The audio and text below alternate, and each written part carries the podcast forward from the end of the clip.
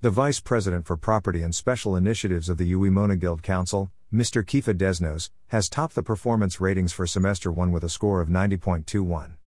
Each semester, the UWI Guild Council seeks to have its constituents evaluate the pulse of its members by way of a public survey. The survey looks at a range of performance indicators to compute a figure between 0 and 100. The closer one's rating is to 100, the greater their favorability among the student body. Among other top performers are Javante Webster, the Cultural and Entertainment Affairs Committee Chairman with 89.33, and the Guild President, Ms. Danielle Mullings, trailing closely with 89.13. The scores among Hall chairpersons and deputy Hall chairpersons range from 73.01 to 88.83, with George Alleyne Hall chairwoman Rayanne Bernard topping that category.